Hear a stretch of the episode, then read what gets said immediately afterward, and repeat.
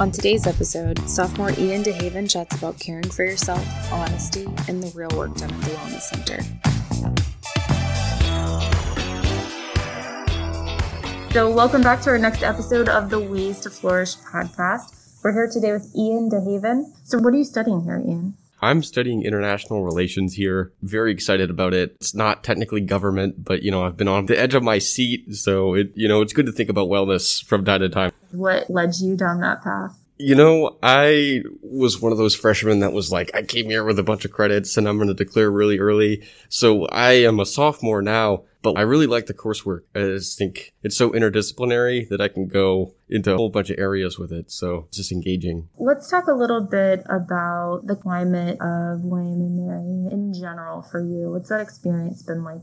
The way I expected William and Mary to be versus how it actually is, like very different in my mind. I know when I applied to William and Mary and then got in, I had friends, you know, they would rib me and they were like, are you worried about being stressed all the time? And I was like, no, you know, I didn't, you know, nobody wants to be stressed all the time. It just is an unfortunate reality. But when I got to William and Mary, the orientation program was designed to try and work people in and like tease you out of that you know, I'm trying to perform at college. I'm trying to be as cool as possible and win people over because it's not a blank slate. And I don't think I appreciated that until we got to orientation. And it was very humanizing to try and meet everybody where they were rather than tear it off like, hi, I'm Ian DeHaven. You said that your friends expected for you to be stressed. You're not experiencing that so much right now. It depends, you know, like right now I, I feel pretty good, but you know, there are things that I can do pretty much all the time, but I try not to get too beat up about school because I know the standards are pretty high in college already. It sounds like you've really been able to navigate that sense of harmony between like your academics and finding those times for pause. Yeah, I took the flourishing class with Kelly Crace and I'm not as adherent as I perhaps could be, but I think about it being honest about my energy and my expectations and sometimes that means I'll go to the student exchange and binge sour Skittles or, you know, buy coffee. Like I get eight hours of sleep. I'm like, yeah, you know, I, I really want the double shot espresso. But just understanding that there are ways that you can control your life, that you still have agency and like realizing them in a way that makes you feel good. You have some experiences with the William and Mary Counseling Center. Tell us a little bit about why you wanted to bring your voice here and talk about that experience. What was interesting to me about this podcast when I heard about it was the idea of talking about my experience at the Wellness Center. I mean, it just synced up perfectly with how I was feeling. I know before I started doing counseling, it was very easy to get in the box about everything else, like on or off campus, maybe that had followed me, maybe that had started here. I mean, the world is full of pressures and I think my instinct has always been to buckle down, but because of campus culture and then interacting with Kelly Crace like I did and other like pivotal moments, I learned to appreciate the strength of being able to ask for help. And I think that that is a voice or perspective that can get drowned out sometimes. Even now, I kind of cringe when I hear the word therapist. I would rather go to a counselor, a coach. I mean, I think our culture is ascribed like a debilitating quality to it. It's like, oh, you should go to therapy, right? And it's usually a punchline more so than an earnest suggestion. But I mean, I think people could really benefit from the non-judgmental space. What was the attitude that you had originally approaching that? Were you pretty open to it, or did you have concerns about the stigma that you felt like might have been attached with the labels of the process? I mean, stigma and labels are the name of the game. I think it's hard to get people into that room sometimes, especially because if you are like emotionally avoidant and you don't want to square with your problems, then nobody can force you to. But I know when I started the wellness center, I won't say that they just heaped on hard conversations, but it's like if you want to get something done, you have to start somewhere. Like somebody has to do the emotional lifting, and I learned over and over again that it had to be me. But somebody stepping in and like adjudicating the process is more than beneficial. I think it's essential. I'm a romantic. I like to think of it more as it's like you're taking steps for the work of a lifetime. I listened to some other podcast and it was talking about giving birth to yourself. I got my air quotes up and it's like it's a process that is never complete. So in that context, I think it's a lot easier for me to come in and say, okay, I want to get to work. You know, I want to build up to be able to bloom, flourish, and it won't happen if I tear myself down or beat myself up. And for you, what was it to make that initial spark? What was the motivational factor for you to get yourself into the wellness center? I think somebody finally just, you know, grabbed me by the shoulders and was like, you need to take care of yourself. It's not happening, you know.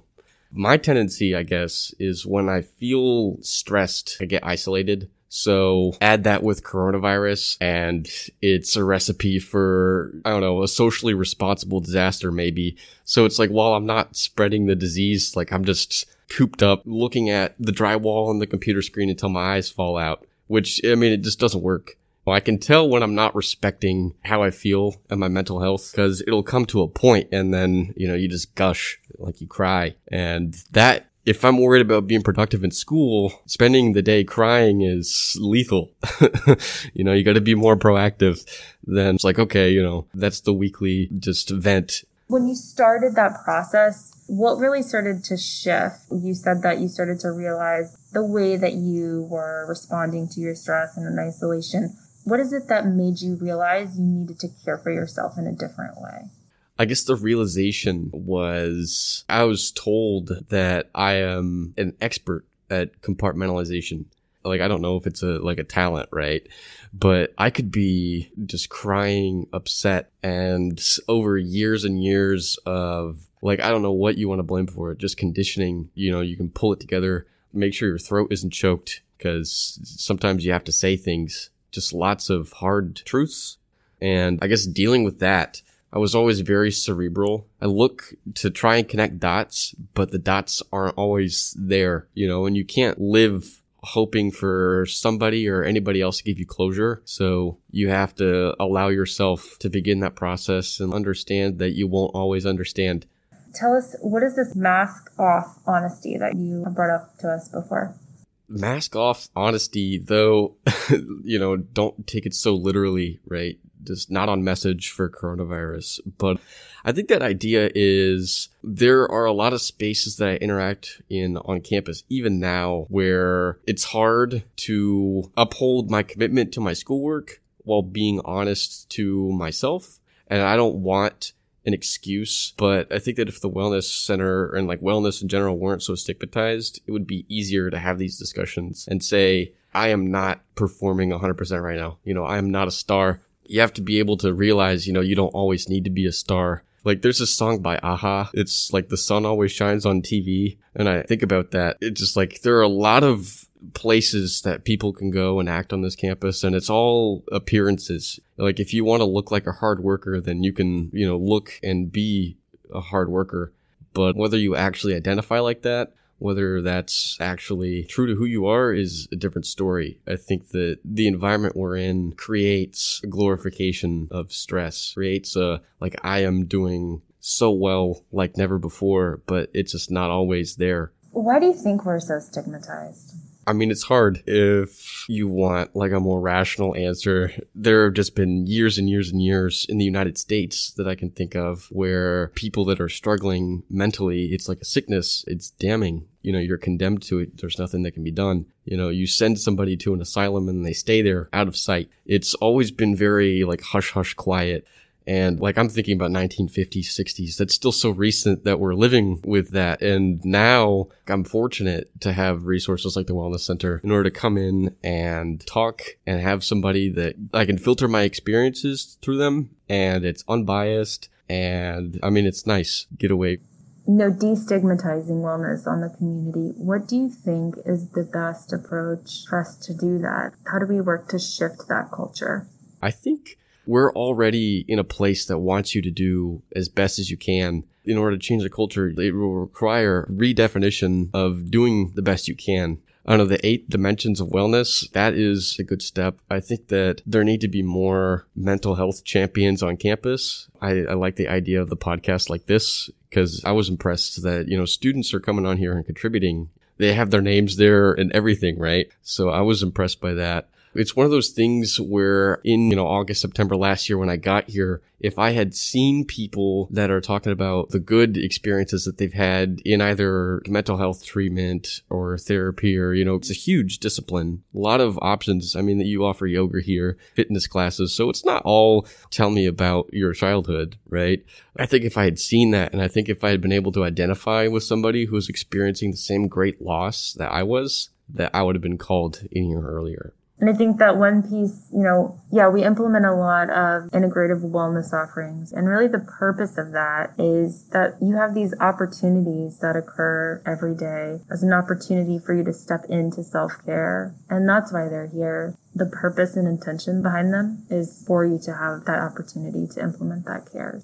And I think that it's important that, you know, as we look at the Wellness Center and recognize the diversity of the programs that are available, where are you in your process now? I'm thinking about pretty much just the work that I do with my counselor. It, it, just reminders, you know, make sure I'm taking care of myself because if I don't put it on the calendar, sometimes it just doesn't get done. So this is one way to do that and go in there, talk about, you know, whatever is bothering me and think about it in the context of my life and facilitate it in an environment that is academically sound, like empirically valid versus, you know, I talk to my friends. It's just, I would rather have a practicing psychologist affirm what I'm feeling than like a, I don't know, dude, you should ghost her. You know what I mean? Well, this has been wonderful to have you in. I'm so glad that you stepped in to share your experience and your voice and your perspective. Very glad to have you with us here today. Yeah, thank you.